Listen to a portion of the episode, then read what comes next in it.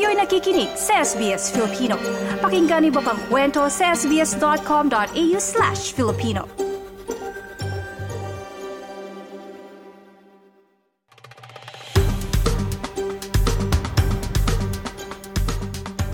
Burnout o sobrang pagkapagod, madaming trabaho at higit na hindi kasiyahan sa kanilang mga trabaho, halos isang katatlo ng mga GP o General Practice Doctors sa Australia ang nagsasabing hihinto sila sa kanilang trabaho sa susunod na limang taon.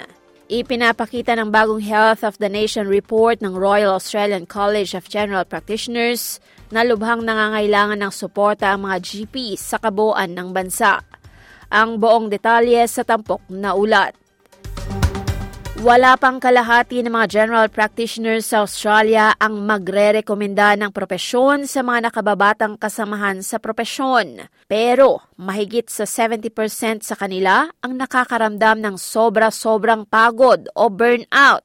At halos one-third ang nagsasabing pinaplano nilang bawasan o tuluyang huminto bilang GP sa susunod na limang taon. Ilan lamang ito sa mga nakakabahalang datos na lumabas mula sa isang bagong ulat mula sa Royal Australian College of General Practitioners. Ipinapakita ng Health of the Nation Report 2023 ang pagtaas ng kawalang kasiyahan ng mga Australian GP at ang resulta ay ang pagbaba ng bilang ng mga taong gustong magtrabaho sa propesyon.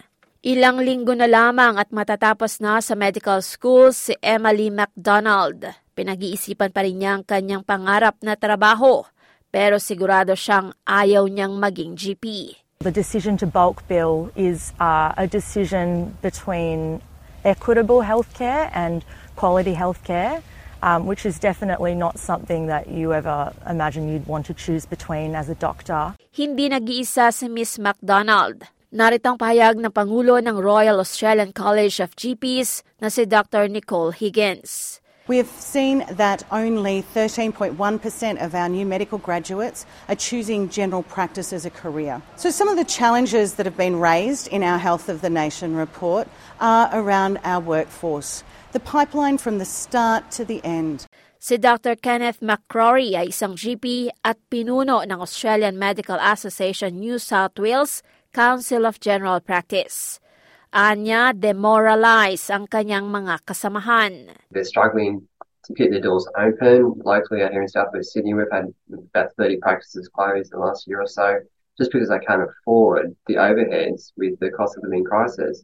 Our patients struggle socioeconomically with, with health determinants and making a living themselves, and they can't afford the ever increasing gap between the Medicare rebate and what they may recommend to recharge for people. Naintindihan ni Dr. McCrory bakit maraming medical students ang umiiwas na mapunta sa general practice. Remuneration compared to other specialties, uh, the inability to keep your doors open, practices closing left, right and centre because they can't afford to, to keep seeing their patients essentially for free, then it's a pretty no-brainer. Like, why would you go into the role when you could go into something else?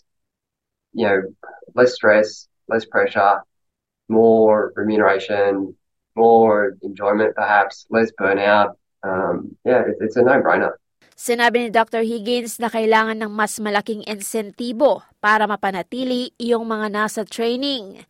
Nabukas pa rin sa pagpuporsigi na magtrabaho sa propesyon. With respect to our young doctors, what we're calling on is investment in our young GPs. Let's make sure that they have access to paid parental leave, to study leave, that they have parity with their hospital colleagues.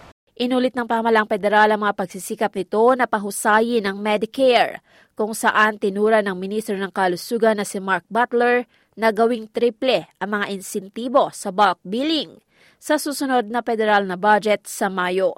I'm very confident that practices right across the country are changing their behaviour around bulk billing because of this historic investment. But that, those data will be uh, published in a very transparent, very regular way by our government uh, over coming months. Sang-ayon dito si Dr. McCrory, pero marami pa anyang dapat na gawin. The government has invested a significant amount of money in the current bulk billing incentives and, and the My Medicare program. The problem is it's, it's not enough. It's nowhere near enough, and, it, and it's come a lot too late for a lot of my colleagues and a lot of the patients that they're trying to, to care for. Para sa mga medical students gaya ni Emily McDonald, nasa kanila pa rin dapat ang desisyon.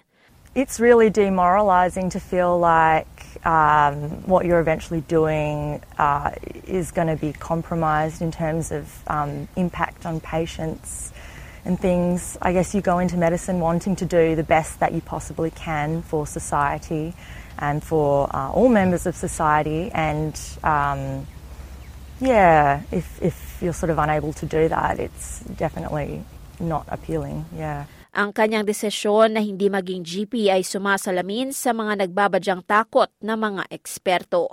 Anila kung mas county ang mga GP at gagawing mas mahal ang gap fee, sigurado ang pagdagsa ng mga pasyente sa mga emergency room at mga ospital ang pinakamatatamaan bilang resulta ng kakulangan sa mga GP.